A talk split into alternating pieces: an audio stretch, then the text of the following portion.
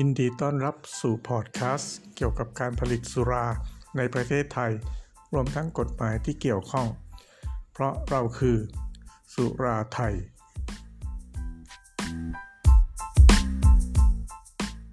วันนี้วันที่25มิถุนายนนะครับทีมงานสุราไทยแล้วก็แอดมินเพจต่างๆได้เข้าไปร้องเรียนกับคณะกรรมาธิการสาธารณสุขสภาผู้แทนราษฎรเนื่องจากว่าเมื่อครั้งก่อนนะครับก็คือวันที่4มิถุนายนเราได้เข้าไปยื่นเรื่องนะครับยื่นหนังสือว่าเราขอร้องเรียนที่สภาผู้แทนราษฎรให้กับตัวแทนของกรรมาธิการท่านหนึ่งก็คือคุณหมอเอกภพนะครับซึ่งท่านเป็นกรรมาธิการสาธารณสุขอยู่โดยการประสานงานของสสของชาวเบียร์นะครับก็คือคุณเท่าพิภพได้พาพวกเราเข้าไปยื่นนะครับเอกสารว่าเราขอร้องเรียนนะครับในเรื่องของมาตรา32ที่ทำให้มีปัญหากันทั่วไปหมดเลยจะว่าทั่วประเทศก็ได้นะครับรวมถึงกระทบกระเทือนถึงประชาชนทั่วไปด้วยที่ต้องถูกเรียกมาชี้แจงที่สำนักงานคณะกรรมการควบคุมเครื่องดื่มแอลกอฮอล์กรมควบคุมโรคนะครับก็อันนี้ได้ยื่นหนังสือไปเมื่อต้นเดือนแล้วก็ได้รับการตอบรับมานะครับจากทางคณะกรรมาธิการก็ได้ส่งเอกสารมาเชิญเราไปร่วมนะฮะอันนี้นะครับก็ได้มีหนังสือเข้ามาบอกว่าให้ผู้แทนของเราใช้ชื่อว่าเป็นสมาพันธ์ผู้ประกอบการผลิตและจำหน่ายสุราแห่งประเทศไทยนะครับแต่ว่าจริงๆแล้ววันนี้ส่วนมากที่ไปกันเนี่ยเป็นแอดมินเพจก็มีทั้งเพจที่ไม่ได้ค้าขายแล้วก็มีอาจจะมีเพจที่เป็นของร้านด้วยนะครับแต่ว่าหลักๆเลยก็เป็นเพจที่รีวิวบ้างอย่างของเราเองก็เป็นเพจให้ความรู้แล้วก็ยังมีเพจที่เขารีวิวทุกอย่างนะครับก็คือของผู้บริโภคเป็นเรื่องสินค้าทุกอย่างเพื่อให้ผู้บริโภคได้รับทราบเนี่ยเราก็เข้าไปกันแล้วก็เพจประชาชนเบียร์นะเขาก็เชิญมาเราก็เลยส่งตัวแทนของพวกเราที่สะดวกไปในวันนี้เมื่อเช้านี้นะครับไปกันแต่เช้าเลยนะฮะแล้วก็เลยได้นำเสนอให้กับคณะกรรมาธิการนะครับขั้นตอนการนำเสนอนะครับเรื่องที่เรานำเสนอผมก็ใช้ PowerPoint ชุดนี้ก็เลยจะมาบันทึกไว้นะครับในที่นี้ว่าเราได้นำเสนอไปในคณะกรรมาธิการเนี่ยอย่างไรบ้างนะครับก็จะเลยจะมาเล่าให้ฟังเพื่อที่จะได้เห็นภาพนะครับว่าเราพูดอะไรไปแล้วก็ขอเล่าให้ฟังนิดนึงว่าตอนที่ได้นำเสนอเนี่ยทางคณะกรรมาธิการซึ่งเป็นสสทั้งหลายนะครับรวมทั้งผู้ช่วยสสเลขานุการรองประธานกรรมาธิการหลายๆท่านเลยก็ฟังอย่างตั้งใจเพราะว่าบางเรื่องนี่ที่ผมนำเสนอเนี่ยเขาก็อาจจะไม่เคยได้ยินมาก่อนแล้วก็ไม่นึกถึงว่ามันจะเกิดขึ้นได้ในประเทศนี้ก็ได้นำเสนอไปเดี๋ยวลองฟังดูว่าผมเสนออะไรไปบ้างนะครับแล้วต่อไปเนี่ยมันจะเกิดอะไรขึ้นก็คือผลของการที่เราไปนำเสนอได้อะไรมาบ้างนะครับก็เริ่มเลยนะครับที่ไปนำเสนอในวันนี้ก็คือเรื่องแรกผมบอกว่าพระราชบัญญัติควบคุมเครื่องดื่มแอลกอฮอล์เนี่ยได้ออกมาตอนปี50โดยใช้วิธีการพิจารณาโดยสภานิติบัญญัติแห่งชาติปกติแล้วกฎหมายของประเทศไทยในวิธีการออกกฎหมายก็คือจะผ่านสภาผู้แทนราษฎรนะครับแล้วก็ไปผ่านวุฒิสภาแล้วก็ถึงจะประกาศเป็นกฎหมายแต่ละขั้นตอนเนี่ยจะต้องใช้เขาเรียกว่าอะไร3วาระนะครับถึงจะผ่านปรากฏว่าอันนี้เขาผ่าน3วาระกันอย่างรวดเร็วในปี50แล้วก็ประกาศใช้เป็นกฎหมายในวันที่13กุมภาพันธ์2551ก็ต้องตั้งข้อสังเกตว่าในขณะนั้นสภานิติบัญญัติแห่งชาติเป็นสภาที่รัฐบาลที่ปฏิวัติมานะครับเป็นผู้แต่งตั้งก็ไม่ใช่เป็นผู้แทนของประชาชนนะครับขั้นตอนการออกหมายฉบับนี้ก็มีข้อที่น่าสังเกตว่าไม่ได้ผ่านการ อะไรล่ะที่ได้รับไม่ได้ผ่านการพิจารณาจากบุคคลที่ได้รับเลือกจากประชาชนก็คือผู้แทนราษฎรนะครับแล้วก็สนองพระบรมราชโองการโดยพลเอกสุรยุทธ์จุลานนท์ซึ่งขณะนั้นท่านเป็นนายกรัฐมนตรีแล้วก็ท่านก็มาจากการที่คณะปฏิรูปหรือปฏิวัติอะไรเนี่ยเขาก็เชิญท่านให้มาเป็นนายกนะครับอันนี้ก็เป็นประเด็นแรกที่ผมเสนอกับคณะกรรมการว่าอยากจะให้สภาผู้แทนราษฎรได้พิจารณากฎหมายฉบับนี้ใหม่แทนที่จะใช้กฎหมายที่ผ่านสภานิติบัญญัติแห่งชาติซึ่งเป็นสภาที่ไม่ได้มาจากผู้แทนนะครับนี่เป็นประเด็นที่หนึ่งซึ่งอันนี้อาจจะยังไม่เคยมีใครพูดกันมาก่อนก็ได้ทางกรรมการก็จดข้อมูลกันไว้ใหญ่เลยนะครับเท่าที่ผมเห็นถัดมาผมเป็นประเด็นที่สองนะครับที่ผมเสนอไปว่าการออกประกาศใช้พระราชบัญญัติฉบับนี้นั้นเขาเขียนไว้ในหมายเหตุตอนท้ายของพระราชบัญญัติว่ามีเหตุผลในการประกาศใช้ก็คือเนื่องจากมันมีปัญหามาจากเครื่องดื่มแอลกอฮอล์นะต่อเศรษฐกิจสังคมดังนั้นก็ควรจะมีวิธีการมาตรการป้องกันบำบัดฟื้นฟูนะครับช่วยลดปัญหาผลกระทบสังคมเศรษฐกิจแล้วก็สร้างเสริมสุขภาพตรงนี้ผมก็เน้นให้เขาเห็นนะครับว่าเราเหตุผลเนี่ยมันมาให้สร้างเสริมสุขภาพนะครับโอเคอาจจะมีเรื่องของการลดปัญหาลดผลกระทบจะลดผลกระทบลดปัญหาสังคมเศรษฐกิจก็ต้องมาทำด้วยการส่งเสริมสร้างเสริมแต่ว่าพระราชบัญญัติฉบับนี้กลับมีแต่การจำกัดนะครับมีแต่การควบคุมจำกัดกิจกรรมต่างๆซึ่งมองแล้วมันไม่ได้สอดคล้องกับเหตุผลอันนี้ก็เป็นเรื่องที่สองที่ชี้ให้ทางคณะกรรมการได้ฟังถัดไปก็เป็นเรื่องของการตีความนะครับพระราชบัญญัติในมาตราที่เป็นปัญหาเราจะพูดถึงมาตราเดียวเลยก็คือมาตรา32จริงๆพระราชบัญญัติฉบับนี้มีปัญหาอีกหลายมาตราซึ่งผมจะนำเสนอในบันทึกนะครับบันทึกการพูดคุยเนี่ยของเพจสุราไทยเนี่ยในโอกาสต่อไปนะฮะว่ามาตราอื่นมีอะไรบ้างที่มีปัญหาแต่วันนี้เราพูดถึงมาตรา32นะครับเท่านั้นและมาตรา32มี3วรรคนะครับเราดูเฉพาะวรรคแรกก็เป็นวรรคที่มีปัญหากับเราก็คือมีการตีความว่าเป็น2ส่วนนะครับตีความว่า2ส่วนคือส่วนแรกห้ามโฆษณาส่วนที่2มีคำว่าหรือมาทำให้มี2ส่วนส่วนที่2พอหลังจากหรือก็คือห้ามแสดงชื่ออันอวดอ้างสรรพคุณและหรือชักจูงใจให้ดื่มแล้วยังมีโดยตรงโดยอ้อมได้อีกด้วยนั่นก็คือครอบคลุมหมดเลยคุณจะทางอ้อมก็ไม่ได้แล้วก็มีปัญหาในการตีความของเจ้าหน้าที่นะครับเจ้าพนักงานว่าเราทำเพียงแสดงชื่อเครื่องหมายแล้วเราพูดถึงสรรพคุณไม่ได้เป็นการอวดอ้างก็เขาก็ตีว่าเป็นการอวดอ้างเพราะนั้นผมก็ชี้ว่ามันมีปัญหาการตีความยกตัวอย่างเช่นนะครับเราก็ต้องดูนะครับในพระราชบัญญัติฉบับนี้ในมาตรา3ซึ่งเป็นนิยามไม่มีการนิยามคำว่าอวดอ้างไม่มีนิยามชักจูงใจดังนั้นเราต้องใช้ศัพท์ความหมายโดยทั่วไปก็คือจากพจนานุกรมราชบัณฑิตสถานบอกว่าอวดอ้างคือนะครับพูดถึงนะครับแสดงสรรพคุณที่ไม่ได้มีอยู่หรือให้เกินความเป็นจริงเพราะฉะนั้นถ้าจะเป็นการอวดอ้างนั้นจะต้องเป็นสิ่งที่เกินความเป็นจริงแต่ทุกวันนี้ที่โดนกันนั้นแม้แต่พูดความจริงก็ยังโดนใช่ไหมฮะผมก็เลยชี้ให้ดูตรงนี้ว่ามีการปัญหาการตีความเอาศัพท์คำว่าอวดอ้างนี้มาใช้ให้เกินขอบเขตถัดไปผมก็ใช้คำว่าชักจูงการชักจูงนั้นจะต้องทำให้เห็นคล้อยตาม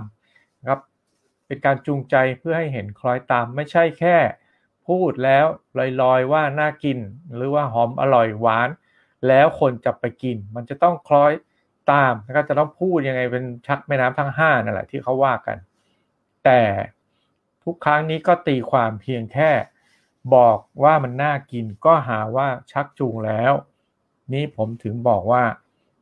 มีปัญหาด้านการตีความในวรรคหนึ่งนะครับของมาตรา32แล้วผมก็ยกตัวอย่างให้เขาเห็นว่าการใช้ดุลพินิจนั้นก็มีคนโดนไปแล้วนะเพียงแต่การโพสต์ภาพเครื่องดื่มแล้วก็พูดถึงสรรพคุณนะไม่ต้องมาบอกว่าคนทั่วไปโพสต์ถ้าไม่มีเจตนาอะไรอย่างเงี้ยก็ไม่โดนแต่เนี่ยมีคนโดนนะครับก็คือเพจของผู้บริโภคซึ่งวันนี้ก็ไปด้วยนะครับก็เราเรียกว่าพี่งัวนะครับพี่งัวก็ไปด้วยจากเสียดายไม่มีเวลาคุยกันมากเลิกงานแล้วก็แยกย้ายเลยยังไม่ได้ทำความรู้จักเป็นส่วนตัว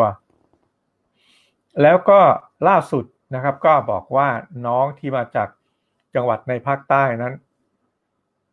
ต้องเดินทางขึ้นเครื่องบินมาเพื่อพบเจ้าหน้าที่นะก็ทำให้กรรมธิการก็ตั้งคำถามในภายหลังว่าทำไมจะต้องให้ประชาชนเนี่ยเดินทางเข้ามาเสียค่าเดินทางกันเข้ามาเยอะแยะนะฮะแล้วเป็นค่าใช้จ่ายเนี่ยทำไมถึงไม่ให้เขาไปที่ในจังหวัดของเขานะอันนี้ใครจะคิดอย่างไรก็คิดได้นะเราก็คิดได้นะว่าโอ้ที่ให้มาตรงนี้ก็เพราะว่าอะไรเป็นที่ส่วนแบ่งอยู่ตรงนี้หรือเปล่าถ้าส่งไปต่างจังหวัดก็ไม่ได้สินบนไม่ได้รางวัลหรือเปล่าใช่ไหมฮะแล้วกรรมธิการก็เลยถามเนี่ยทำไมถึงให้ประชาชนเขาเดือดร้อนเข้ามาเยอะแยะทั้งที่ก็มีกรรมการควบคุมเครื่องดื่มในระดับจังหวัดซึ่งมีผู้ว่าราชการจังหวัดเป็นประธานทำไมไม่ให้ทำตรงนั้นแล้วน้องคนนี้เราก็บอกนะครับว่าตอนแรกที่ไปถึงนั้นเจ้าหน้าที่ก็เกลี้ยกล่อมบอกว่าไม่ต้องเอาทนายเข้าไปได้ไหมนะครับก็เลยเป็นประเด็นอีกประเด็นหนึ่งที่คณะกรรมการก็ตั้งข้อสังเกตว่าไอ้การที่ไปสอบสวนโดยไม่ให้สิทธิประชาชนเอาทนายเข้าไปเนี้ยเป็นการกระทำที่ชอบด้วยกฎหมายหรือไม่นะครับเพราะว่าไม่ได้ถึงแม้จะเป็นการพูดคุยของเจ้าหน้าที่เปรียบเทียบปรับเนี่ยแต่ก็ถือว่าเป็นการสืบสวนสอบสวนหรือเปล่านะครับถึงมันไม่จำเป็นต้องก็มีทนายนะครับมีทนายที่อยู่ในกรรมธิการก็ชี้แจงว่าไม่จำเป็นต้องเป็นตำรวจเท่านั้นที่สอบสวนเราได้นะครับก็อันนี้เจ้าหน้าที่เขาใช้อำนาจตามการเปรียบเทียบปรับของพระราชบัญญัตินี้ซึ่งเป็นโทษทางอาญาก็จะต้องให้สิทธิ์นะครับในหนังสือเรียกนะครับหนังสือเรียกแต่ละฉบับที่ส่งไปให้ประชาชนเนี่ยก็ไม่มีการให้ข้อมูลเลยว่าท่านสามารถนำทนายความมาได้ไม่มีนะครับในเอกสารที่ส่งไปมีแต่ขู่ว่าถ้าท่านไม่มาตามนัดจะต้องถูกปรับ 20,000 บาทหลายๆอย่างนี่เรามองว่าเป็นการกระทำที่ตั้งใจที่จะทำให้เกิดความเดือดร้อนของประชาชนไม่ได้อำนวยความสะดวกตามที่หน่วยราชการพึงกระทำนะครับถัดไปก็ได้อธิบายกับกรรมธิการว่าพอเราออกมาวุ่นวายกันนะครับแล้วก็มีข่าวในฝั่งเราออกมามากๆเข้าก็มีการออกมาโต้กระแสว่าหาว่าการที่เราออกมาพูดคุยนั้นเป็นเรื่องของดราม่าเป็นการสร้างดราม่าเพื่อที่จะให้ประชาชนตื่นกลัวจ้องที่จะล้มมาตรา32นี้นะฮะจ้องล้มกฎหมายห้ามโฆษณาอันนี้เป็นความกล่าวหาของบางกลุ่มบางก้อนนะครับไม่ได้หมายถึงหน่วยราชการนะครับมีบางคนแล้วนักข่าวก็เอามาเขียนทีนี้ทางคุณหมอที่เป็นผู้แทนของจริงๆท่านผอ.มาเองนะครับท่านผอ.สำนักงานคณะกรรมการควบคุมเครื่องดื่มแอลกอฮอล์ท่านมาเองท่านก็บอกว่าตอนที่ท่านให้สัมภาษณ์ท่านก็พูดนะครับตามหลักการนะครับว่าอะไรถูกอะไรผิดแต่ว่านักข่าวก็เอามาจับนะครับประเด็นทำให้เกิดเป็นข่าวแบบนี้ออกมาท่านก็นะชี้แจงว่าท่านก็ไม่ได้ตั้งใจที่จะตอบโต้แบบนี้ต่อไปก็เป็นเรื่องของวรรค3ที่ผมบอกว่ามาตรา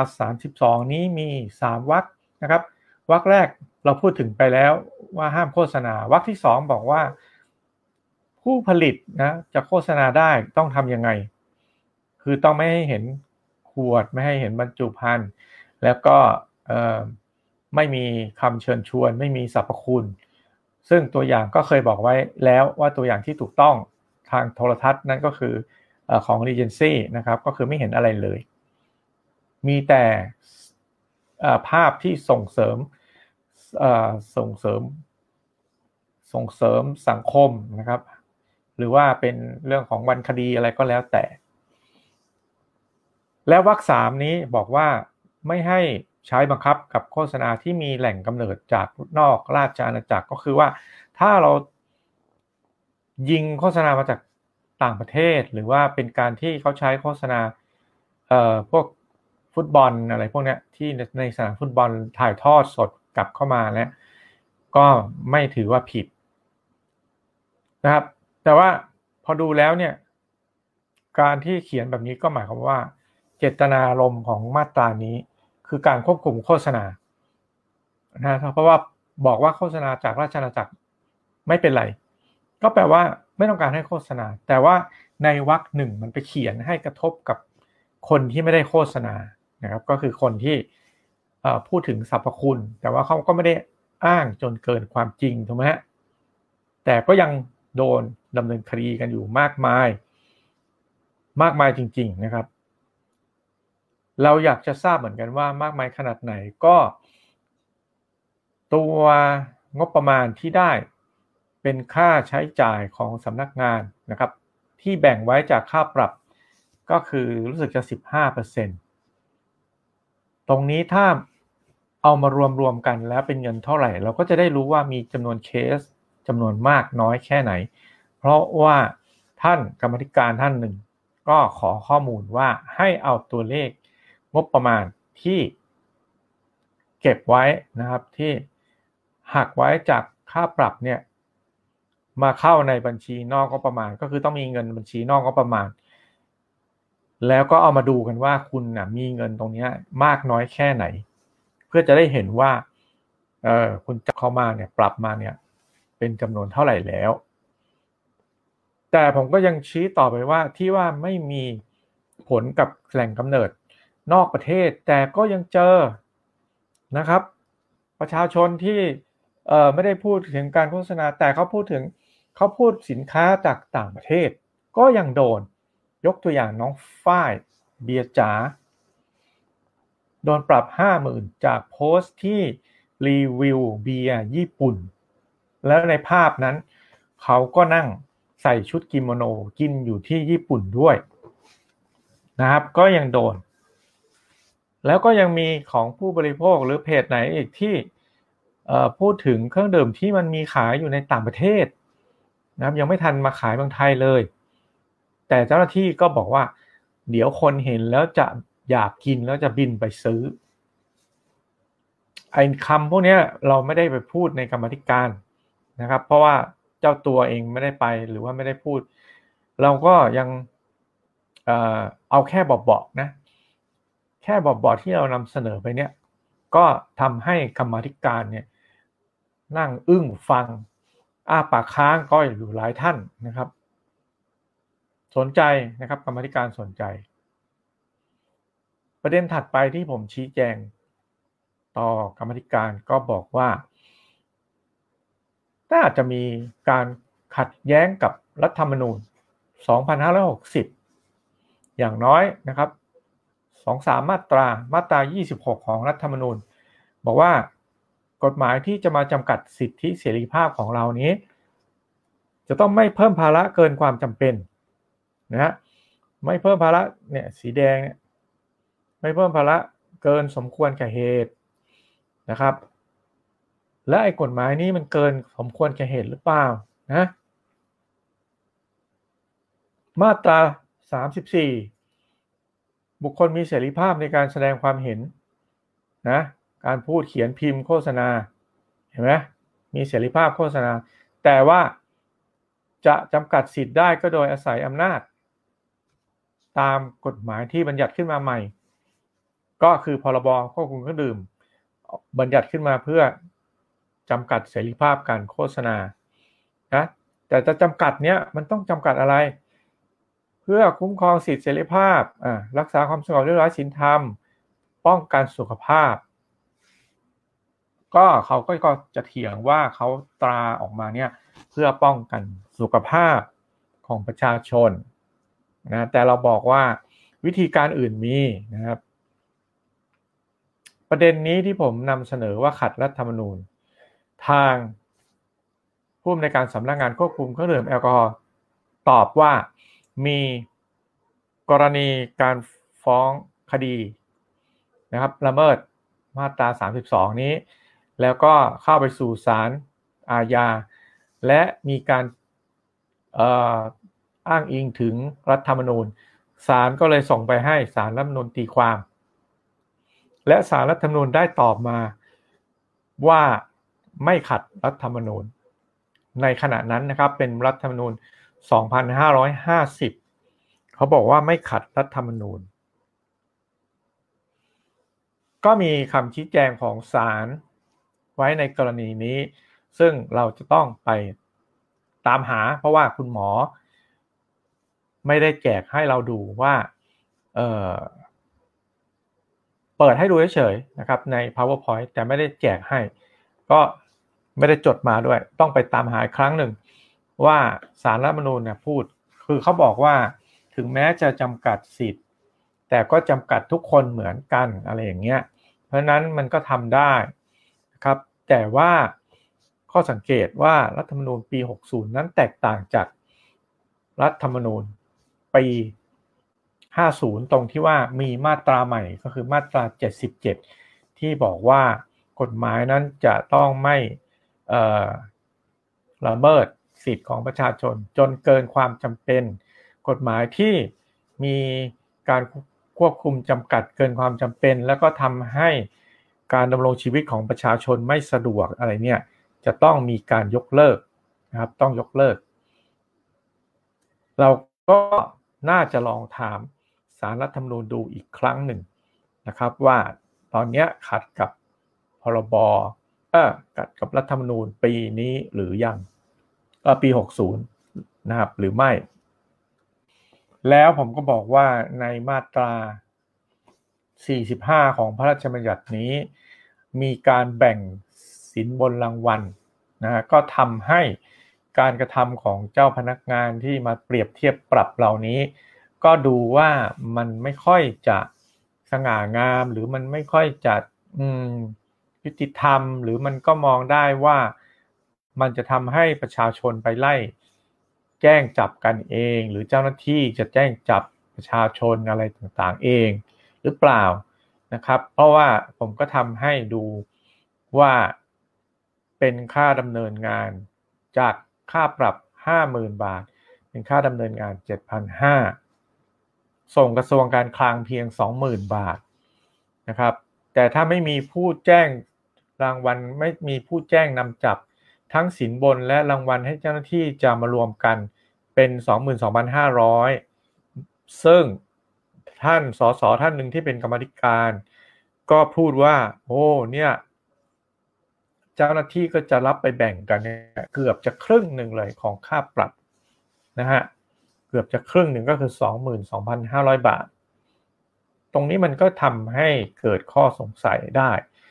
จริงๆแล้วเขาก็บอกนะครับเข้าใจนะครับเรื่องนี้เข้าใจว่าเป็นระเบียบของกระทรวงการคลังกระทรวงการคลังเป็นผู้กำหนดเลยว่าถ้าเปรียบเทียบปรับกันโดยที่ไม่ได้ไปดำเนินคดีนะครับที่สถานีตำรวจเนี้ยก็ให้หักเงินเข้าคลัง 40% คิดจาก 50,000 ก็คือ 20,000 บาทนะครับแล้วที่เหลือให้มาแบ่งเป็น4ส่วนแล้วก็มาแบ่งกันแบบนี้ถึงแม้จะเป็นระเบียบกลางก็ตามนะครับแต่มันก็ทำให้เกิด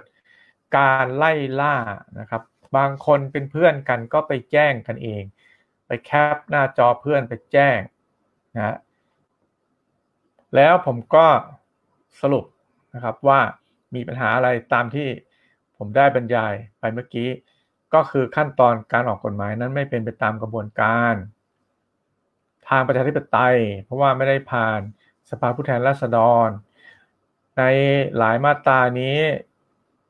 มีแต่การควบคุมจำกัดซึ่งเกินหลักการเหตุผลในการตราพระราชบัญญัติที่กำหนดไว้ในเหตุผลนะฮะน่าจะขัดแย้งรัฐธรรมนูญหลายมาตราโดยเฉพาะมาตรา77นะครับที่ว่ากฎหมายที่ไม่มีความจำเป็นต้องยกเลิกและมาตรา61ก็คือเรื่องของการคุ้มครองผู้บริโภคถ้าคุณไม่ให้เขาแสดงอะไรเลยผู้บริโภคก็จะไม่ได้รับทราบข้อมูลซึ่งอาร์ตี้ก็ได้ชี้ว่ามีเบียร์บางตัวมันใส่ถั่วประชาชนบางคนเนี่ยเขาแพ้ถั่วถึงขนาดกินเข้าไปแล้วหายใจไม่ออกแล้วเคยดูหนังเรื่องอะไรนะของจอห์น แลนดอนนะฮะที่ผู้ร้ายโดนหลอกให้กินมีถั่วลิสงอ่ะนะหายใจไม่ออกตายเลยเนี่ยปิดกั้นข้อมูลกับผู้บริโภคนะฮะข้อความไม่ชัดเจนทำให้มีการใช้ดุลพินิจมีการให้สินบนรางวัลก็ขาดความชอบธรรมแล้วก็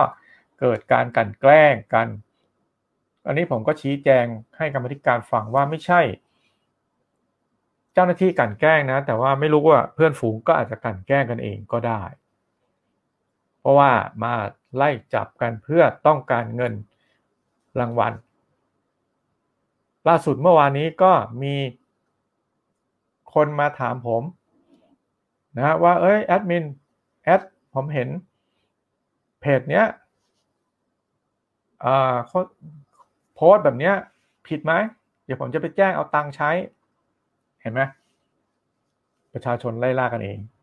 นะครับแล้วผมก็เสนอต่อกรรมการว่าขอให้เร่งแก้กฎหมายแต่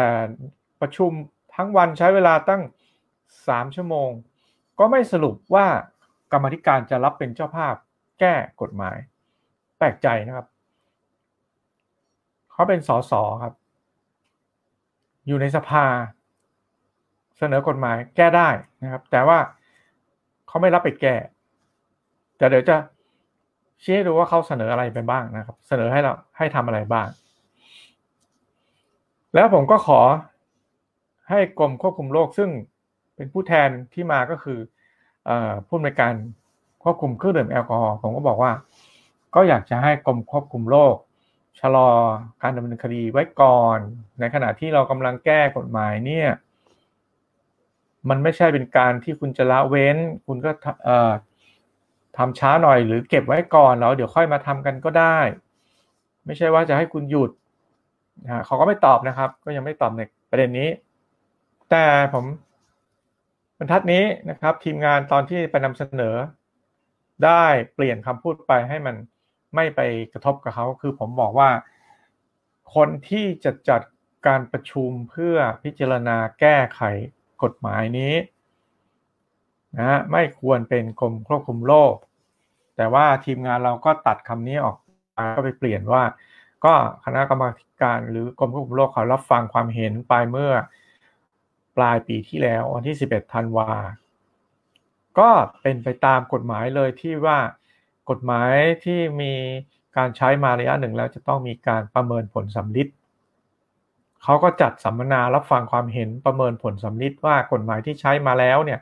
ประมาณ10ปีแล้วเป็นอย่างไรแต่ว่าผมก็ชี้แจงให้กรรมการฟังว่าคนที่เข้าไปร่วมงานนี้มีแต่ข้าราชการกระทรวงสาธารณสุขก็คือ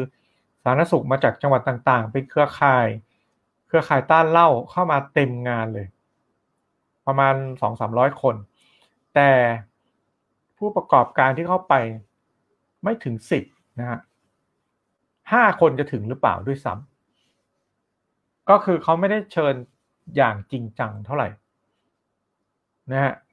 เราถึงบอกว่าจะต้องมีเวทีอีกเวทีหนึ่งที่เราพูดเรื่องนี้กันอย่างเป็นกลางนะครับอย่างเป็นกลางเป็นพูดกันอย่างเป็นเอาความจริงมาพูดไม่ใช่เอาอุดมคติสุดโต่งมาพูดนะครับแล้วผมก็เลยมีความคิดของผมเองที่นำเสนอในเรื่องนี้ว่ากรมควบคุมโรคไม่น่าจะเป็นเจ้าภาพนะเพราะว่าเขามีความชัดเจนว่าผมจะเปิดให้ดูต่อไปว่าที่เขาชัดเจนว่าเขาจะ ไม่เขาจะแก้กฎหมายแต่เขาจะแก้ให้สุดตรงขึ้นไปอีกก็คือผลการรับฟังความคิดเห็นที่จัดไปเมื่อวันที่11ธันวานั้นก็มีผลการรับฟังออกมาแล้วบอกว่าเป็นข้อเสนอแนะของหน่วยราชการหน่วยงานราชการก็แปลว่ากลุ่มข้าราชการของสาธารณสุขเองนั่นแหละคือให้ตัดสร้อยของวรรคแรกคือวรรคแรกบอกห้ามโฆษณาแล้วก็ไม่ต้องบอกว่าโดยหรือแสดงชื่ออะไรพวกนี้เพราะว่าโฆษณาก็พอแล้วก็คือไม่ให้โฆษณาเลยว่างั้นแต่ตรงนี้ไม่ให้ตัดก็จะเขียนว่าการกระทำในลักษณะอื่นเพื่อส่งเสริมการดื่มเครื่องดื่มแอลกอฮอล์ก็คือไอ้สร้อยที่ว่าชักจูงโดยตรงโดยอ้อมเนี่ยก็ยังเก็บไว้เพราะว่าถึงแม้ไม่ได้ทำเพื่อการค้าแต่ก็มาเชิญชวนให้ดื่มก็คือประชาชนก็ยังโดนอยู่ดีอ่ะประชาชนที่มาโพสต์ชื่นชมนะว่าดื่มวันละนิดจิตแจ่มใสอะไรเงี้ยก็โดนจนได้เห็นไหมฮะก็คือเขาต้องการที่จะเพิ่มห้ามการโฆษณาให้เคร่งครัดขึ้นแปลว่าเขาไม่ได้มีความคิดที่เป็นกลางเขาไม่สามารถเป็นหน่วยงานที่จัดประชุมได้เพราะเขาไม่เป็นกลางและพวกเราก็ต้องการให้โฆษณาได้พวกเราก็ไม่เป็นกลางเพราะฉะนั้นคนที่จะมาจัดก็ต้องเป็นคนที่เป็นกลางเราก็เคยเสนอไปแล้วว่าให้เป็นกฤษฎีกานะครับแต่ก็ไม่ทราบว่าจะได้หรือไม่แล้วผมก็ยังนำข้อมูลสถิติมาชี้แจงต่อให้กรรมธิการดูว่าประเทศไทยนะครับก็ไม่ได้เป็นสีเข้มเกินกว่าประเทศอื่นนักว่าสถิติการบริโภคเครื่องดื่มแอลกอฮอล์ของคนไทยนั้นมันไม่ได้มากมายมหาศาลยิ่งไปกว่าประเทศอื่นๆชี้ให้กรรมธิการดูนะครับอย่างสีของเราเนี่ยยังเข้มไม่เท่าออสเตรเลียเห็นไหมฮะอันนี้ออสเตรเลียและสีของเราก็ไล่เลี่ยกับอเมริกาสหรัฐ USA นะเรายังน้อยกว่ารัสเซียโอ้โหทางยุโรปหนักกว่าเราอีกเยอะยุโรปเห็นไหมฮะแล้วผมก็มีตัวเลขขององค์การอนามัยโลก WHO เป็นรายงานขององค์การอนามัยโลกว่าในปี2010และปี2016ตอนนี้เราปี2020ใช่ไหมปี2016อเมริกาบริโภค 9.8 ลิตรแอลกอฮอล์บริสุทธิ์ต่อประชากรนะครับอังกฤษ 11.4 ญี่ปุ่นในปี2016 8.0 ไทย 8.3 มากกว่าญี่ปุ่นนิดหนึ่งแต่น้อยกว่า USA สหรัฐน้อยกว่าอังกฤษน้อยกว่าสหรัฐน้อยกว่าอังกฤษมาดูออสเตรเลียน้อยกว่าออสเตรเลียในปี2016เห็นไหมฮะแต่ประเทศเหล่านี้ประเทศพัฒนาแล้วเหล่านี้มีการบริโภคแอลกอฮอล์ต่อประชากรนั้นสูงกว่าไทยแต่ไม่มีปัญหาเรื่องของอุบัติเหตุคือไม่มีการที่ผู้คนขับรถเมาดื่มเครื่องดื่มแอลกอฮอล์แล้วจะไปขับรถเขาใช้กฎหมายได้เคร่งครัดแปลว่าการควบคุมนะป้องกันของเขาทำไมทำได้ดีกว่าเราและก็มีกรรมธิการที่ได้รับฟังผมนำเสนอแล้วก็เอามาพูดเรื่องนี้ต่อนะครับว่าทำไมประเทศอื่นเขาทำได้และเป็นประเทศที่บริโภคมากกว่าเราอีกนะครับประเทศที่พัฒนาแล้วแล้วผมก็ยังดูต่อไปว่านะ projection ก็คือแนวโน้มนะครับในการบริโภคอีก5 ปีข้างหน้าจะเกิดอะไรขึ้นนะฮะ ออสเตรเลียน่าจะเท่าเดิมหรือลดลงนิดเดียวญี่ปุ่นก็ไล่เลี่ยกับของเดิมใน5ปีข้างหน้าเห็นไหมครับลาวมากกว่าเราอีกนะ 10.9 เพิ่มขึ้นนิดนึงใน5ปีข้างหน้าแล้วของประเทศไทยมีพระราชบัญญัติควบคุมเครื่องดื่มแอลกอฮอล์อยู่เกิดอะไรขึ้นเพิ่มขึ้นนะครับในอีก5ปีข้างหน้าเป็นการคาดการณ์ประมาณการโดยใช้หลักสถิติขององค์การอนามัยโลกบอกว่าประเทศไทยใน5ปีข้างหน้าจะบริโภคแอลกอฮอล์เพิ่มขึ้นหมายความว่าไงเนี่ยหมายความว่ายังไงคุณหมอใช้กฎหมายอะไรพวกนี้มันมีประสิทธิภาพแล้วหรือแต่กฎหมายมันไปกดสิทธิของประชาชนเกินไปแต่ไม่ได้ผลจริงหรือแล้วคุณหมอก็พูดมาตลอดล่าสุดนี้ใช้ประเด็นนี้ครับไม่มีปริมาณของแอลกอฮอล์ที่ปลอดภัยคือคุณหมอจะบอกว่าต่อให้คุณกินแก้วเดียวหยดเดียวก็เป็นโทษนะแอลกอฮอล์ไม่มีแอลกอฮอล์ปริมาณที่ปลอดภัยอย่างในภาคอุตสาหกรรมหรือในผู้สนับสนุนการต่อต้านกฎหมายนี้ก็บอกก็ใช้การบริโภคที่พอดีสินะมีอะไรนะดื่มมาตรฐานนี่คงเป็นสาเหตุที่เขาไม่ใช้การรณรงค์เลยเขาไม่รณรงค์เรื่องปริมาณการดื่มที่ปลอดภัยหรือที่เรียกว่าอะไรนะstandard drink นะครับดื่มมาตรฐานคนเราจะดื่มมาตรฐานได้1แก้วใน1ชั่วโมงแรกชั่วโมงถัดไปได้อีก1ดื่มมาตรฐานดื่มมาตรฐานจะมีขนาดเท่าไหร่นะวิสกี้เท่ากับ1เป๊กไวน์1แก้วอะไรอย่างเงี้ยเบียร์1กระป๋องไม่ใช้เลยในประเทศไทยเพราะมีความคิดแบบนี้ไม่มีปริมาณแอลกอฮอล์ที่ปลอดภัยแต่นโยบายของ WHO หรือองค์การอนามัยโลกบอกว่าให้ลดการใช้แอลกอฮอล์ที่เป็นอันตรายนะให้ลดการใช้แอลกอฮอล์ที่เป็นอันตราย reducing harmful use of alcohol นี่ครับและเขาเขียนไว้เลยใน executive summary ก็คือบทสรุปของ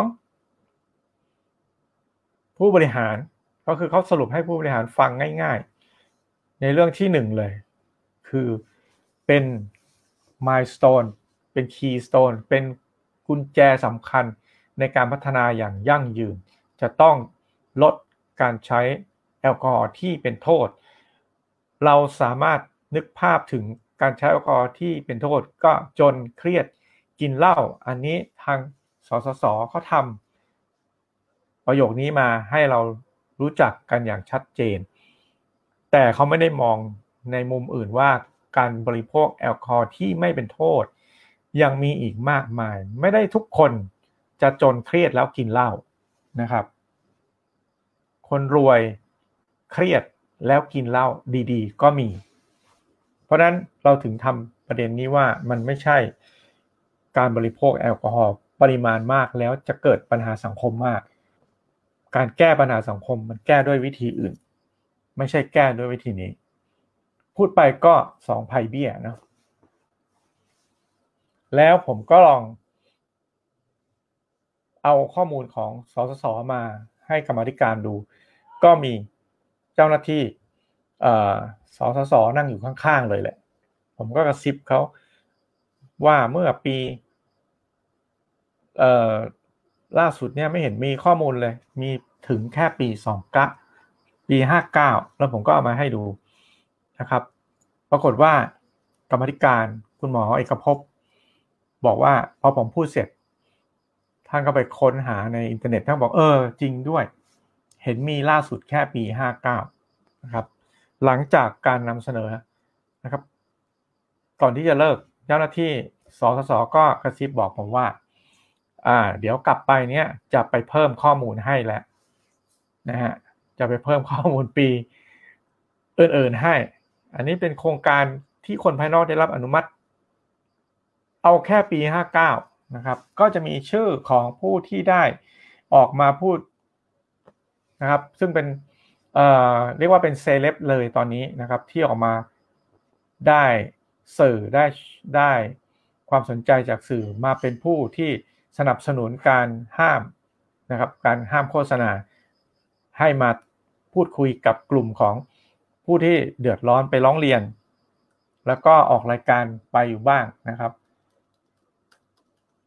แล้วผมก็เลยบอกว่าโอเคอ่ะท่านได้งบประมาณท่านก็ไม่ได้เสียหายอะไรแต่ว่าการที่ท่านได้งบประมาณไปทำงานจากหน่วยงานที่เกี่ยวกับเรื่องนี้แล้วท่านก็มาเบรกหรือท่านมากล่าวหาว่าคนอื่นเป็นโนมินีต้องการที่จะล้มมาตรานี้เนี่ยมันก็อาจจะทำให้ท่านขาดความชอบธรรมหรือความ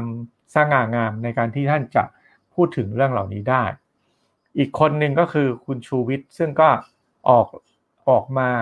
พร้อมๆกันกับคุณคำลนทั้งสองท่านผมก็ชี้ให้ดูเฉพาะปี59ท่านก็ได้งบประมาณทำอะไรต่ออะไรไปนะครับและปีอื่นๆเราไม่มีข้อมูลครับปีหลังจากนี้เราไม่มีข้อมูลแล้วข้อมูลที่เขาให้ในเว็บนี้ไม่มีตัวเลขจำนวนงบประมาณด้วยนะครับว่าได้กันไปเท่าไหร่ไปเดินติดตามสนับสนุนยุทธศาสตร์สถานศึกษาเนี่ยได้งบไปเท่าไหร่สรุปนะครับวันนี้เราไปนำเสนอผมก็ไม่ได้จดผมก็ฟังพูดแล้วก็หงุดหงิดบ้างที่มีการกรรมาธิการให้ความเห็นกันเยอะแยะนอกประเด็นไม่ได้เข้าใจประเด็นที่ไปนำเสนอก็แน่นอนเพราะว่าเขาไม่ได้ศึกษาเรื่องนี้มามากมายเท่าเราและเราก็ไม่มีโอกาสที่จะเป็นผู้ที่ตะล่อมเรื่องให้กลับมาที่ว่าเราต้องการอะไรเราต้องการให้แก้พระราชบัญญัติโดยเฉพาะในมาตรานี้ไม่ใช่ให้ไปถามใครว่าตีความกฎหมายยังไงเพราะกฎหมายนี้ในเมื่อเขาตีความแบบนี้นะฮะเขาจะให้ทุกคนเนี่ยห้ามพูดถึงเลยเนี่ยมันชัดเจนแล้วว่าเขาจะบังคับแบบนี้ในเมื่อกฎหมายเป็นแบบนี้เขาทำตามหน้าที่เราก็จะต้องหาวิธีการแก้กฎหมายนั่นแหละคือสิ่งที่เราต้องการเสร็จแล้วนะครับกรรมาธิการก็มีท่านประธานที่ประชุมท่านก็สรุปไปเรื่อยๆท่านก็ให้ข้อเสนอแนะมานะครับแล้วคุณอาร์ตี้จากเพจแดกเบียร์เนี่ยก็สรุปไว้ให้เราเดี๋ยวผมผมเขียนให้หรือยังว่าประเด็นทั้งหมดคืออะไรบ้างนะฮะ1กรมควบคุมโรคต้องส่งข้อมูลที่สส.เอกภพร้องขอสส.เอกภพสั่งเลยว่าคุณต้องเอาข้อมูลมาให้อย่างเช่นคุณดำเนินคดีไปเนี่ยได้งบประมาณเงินนอกงบประมาณที่ได้เป็นค่าใช้จ่ายนะครับเท่าไหร่แล้วก็อีกหลายๆเรื่อง2เสนอให้มีการจัดเวทีพูดคุยนะอันนี้ผมก็ปรึกษากันอยู่ว่าใครจะเป็นเจ้าภาพจะเอางบประมาณที่ไหนมาจัดเวทีนะครับอาจจะไปของบจากสสสผมก็ลองกระซิบกับเจ้าหน้าที่นะครับที่มานั่งข้างๆกันว่าผมอาจจะไปของบนะจะได้เปล่านะฮะ3กมธ.เสนอให้ประชาชนรวมรายชื่อ10,000 คนขอแก้กฎหมายได้ตอนนี้ทางเพจประชาชนเบียร์เขาไปพูดเรื่องนี้ได้รับความสนใจจากประชาชนสมาชิกเพจเป็นอย่างมากนะฮะ10,000 คนนะก็ยังรวบรวมความคิดกันอยู่ว่าจะทำอะไรเมื่อไหร่จะยังไงดีอะไรอย่างนี้นะครับประเด็น10,000 คนประเด็นที่4ว่าก็ขอให้มีการส่งเอกสารที่เราได้เสนอขอแก้กฎหมายไปแล้วเนี่ยให้กับกรรมาธิการได้ดูเพราะกรรมาธิการสอบถามมาว่าทางกลุ่มเราได้มีการเสนอขอให้แก้กฎหมายไปทางอื่นบ้างหรือยังเราก็บอกว่าเราได้เสนอไปที่กฤษฎีกาแล้วนะครับเราได้เสนอไปที่กฤษฎีกาซึ่งเป็นเขาเรียกว่าอะไรเป็นนักกฎหมายของประเทศครับของ ของราชการนะครับเป็นนักกฎหมายของรัฐบาลแล้วกฤษฎีกาก็จะเป็นผู้รับผิดชอบมาตรา77ของรัฐธรรมนูญก็คือกฎหมายที่ไม่เหมาะสมเนี้ยจะต้องมีการยกเลิกกฤษฎีกาเขาเป็นเจ้าภาพเราก็เลยส่งไปให้เขาแล้วทางกรรมาธิการสภาผู้แทนราษฎรก็ขอข้อมูลอันนี้นะครับเดี๋ยวเราก็จะส่งไปให้ข้อ5กรรมาธิการก็เอาส่วนที่ผมนำเสนอว่าข้อมูลของสสสนั้นไม่ได้เอาขึ้นเว็บนะครับว่าให้ใครไปเท่าไหร่ยังไงกรรมาธิการก็ขอดูงบประมาณจากสสสข้อ6กรมควบคุมโรคก็ต้องส่งข้อมูลที่กรรมาธิการร้องขอนะครับเช่นเปิดเผยบัญชีเงินนอกงบประมาณนะครับการใช้จ่ายส่วนแบ่งจากค่าปรับเอาไปใช้ทำอะไรบ้างอย่างไรนะครับก็ประมาณนี้ก็ไม่ได้แตกต่างจากที่ผมโชว์ใน PowerPoint นี้เท่าไหร่นะเห็นไหมฮะ ว่าเราก็ได้แนวงานเพิ่มขึ้นมาอยู่เรื่อยๆแหละเราไปทำอะไรทีเราก็ได้งานใหม่มาทีนึงงานที่เราได้ก็คือจัดเวทีพูดคุยกับฝั่งนู้นนะก็ไม่รู้ว่ามันจะเป็นไปได้มากน้อยแค่ไหนพูดกันแล้วจะตีกันหรือเปล่าเพราะว่าต่างคนต่างคิดคนละทางแบบไม่มีการจริงๆแล้วพวกเรามีเหตุมีผลนะอันไหนที่บอกว่าไม่ให้โฆษณามันไปกระทบกับการที่ทำให้เกิดการอยากบริโภคมากขึ้นแต่บางทีเราก็มองว่ามันก็ไม่ได้นะทำให้คนแค่พูดถึงแล้วจะทำให้คนวิ่งไปซื้อมาดื่มเลยนะฮะเรื่องไหนที่มันกระทบสองด้านต้องดูผลกระทบทั้งสองด้านอ่ะมันห้ามมันจำกัดแล้วมันไปกระทบสิทธิ์เขาด้วยหรือเปล่านะครับจะกล้าหาญพอหรือเปล่าเพราะว่าอาร์ตี้บอกว่ามีการลุกไปถามนะครับว่าจะมาพูดคุยเรื่องอะไรอย่างนี้เขาเดินหนีเลยนะครับไม่สนใจไม่คุยด้วยแล้วก็สิ่งที่เขาพูดในวันนั้นหลายๆเรื่องในวันนี้เมื่อเช้าเนี่ยหลายเรื่องก็กลายเป็นเข้าตัวเองเพราะว่าก็มีคนมายืนยันว่าที่พูดนั้นไม่ได้เป็นเช่นนั้นอย่างเช่นเขาบอกว่าก็ให้สิทธิ์เอาทนายเข้าได้นะแต่ว่าทุกครั้งที่ไปเขาก็จะบอกว่าอย่างน้องที่ไปครั้งนั้นแล้วเราก็ไปยืนหน้าห้องเราก็ได้ยินมากับหูเลยว่าเขาก็บอกว่าอย่าเพิ่งเข้ามานะให้น้องเข้าไปคนเดียวก่อนนะครับบอกว่าเราเป็นแค่การพูดคุยกันนะเป็นการพูดคุยให้ข้อมูลเนี่ยจริงๆแล้วมันก็คือการสอบสวนเพราะเขาอัดเสียงถ่ายภาพอะไรไว้หมดเลยแล้วเขาก็บอกว่าเป็นแค่การพูดคุยเนี่ยมันใช่ไหมล่ะครับพอสมควรกับเนื้อหาที่ผมต้องการบันทึกไว้นะครับว่าสิ่งที่ไปนำเสนอแล้วก็ผลสรุปนะครับได้ออกมาอย่างไรแล้วก็คลิปนี้ก็ได้เก็บไว้ใช้ให้กับทีมงานนำไปใช้ขยายผลต่อทำงานต่อนะครับหรือใครที่ไม่ได้มีโอกาสได้ก็ได้รับทราบนะครับว่าเราพูดคุยอะไรกันบ้างแต่ว่าก็ไม่ได้อรรถรสเหมือนกับที่เข้าไปฟังจริงๆแล้วก็ได้ฟังท่านกรรมาธิการตั้งคำถามและก็ฟังคุณหมอให้คำตอบนะครับซึ่งก็บางทีก็เป็นการพรีเซนต์ที่คุณหมอก็เตรียม PowerPoint มาแล้วนะครับแล้วก็มีนิติกรของทางกรมควบคุมโรคมาให้ข้อมูลด้วยว่ามีการฟ้องศาลคดีนั้นคดีนี้นะครับก็มีตัวอย่างแต่ว่าโอเคแหละตัวอย่างก็เป็นศาลชั้นต้นศาลอุทธรณ์ก็พอรู้นะครับว่าก็มีเหตุมีผลเพราะว่าเป็นเรื่องของพิจารณาไปตามตัวหนังสือของพระราชบัญญัติโดยเฉพาะในวรรคหนึ่งที่มีคำว่าหรือทำให้แตกออกมาเป็น2ประเด็นนะครับเป็นสองเรื่องแล้วก็ทำให้เรื่องที่2ก็คือผู้ใดไม่สามารถที่จะแสดงชื่อเพื่อการแสดงคุณสมบัตินะครับลักษณะรสชาติต่างๆได้เลยเป็นการจำกัดสิทธิ์กับประชาชนก็ขอจบการนำเสนอไว้เพียงเท่านี้สำหรับวันนี้แล้วผมมีมาตราอื่นๆที่มี ผลกระทบกับสิทธิของประชาชนในพระราชบัญญัติฉบับนี้จะมาเล่าให้ฟังในโอกาสต่อไปนะครับว่าพระราชบัญญัติฉบับนี้ไม่ใช่มีแค่มาตรา 32 ที่เป็นปัญหาแต่ยังมีอีกหลายมาตราซึ่งเราถ้าจะแก้ไหนจะแก้เราจะต้องเสนอแก้ให้หมดเลยครับและแนวทางของเราที่ดำเนินการต่อไปก็เราก็จะประกาศประชาสัมพันธ์นะครับไปทีละสเต็ปตอนนี้เราทำงานร่วมกันเป็นทีมแอดมินเพจหลายเพจร่วมกันครับไม่ได้ทำคนเดียวเพราะนั้นใครที่ติดตามเพจนี้ก็ไปติดตามเพจอื่นด้วยนะครับหรือเพจนี้เราก็จะแชร์ข้อมูลจากเพจอื่นมาเราทำงานด้วยกันขอบคุณที่มารับฟังในวันนี้แล้วก็พบกัน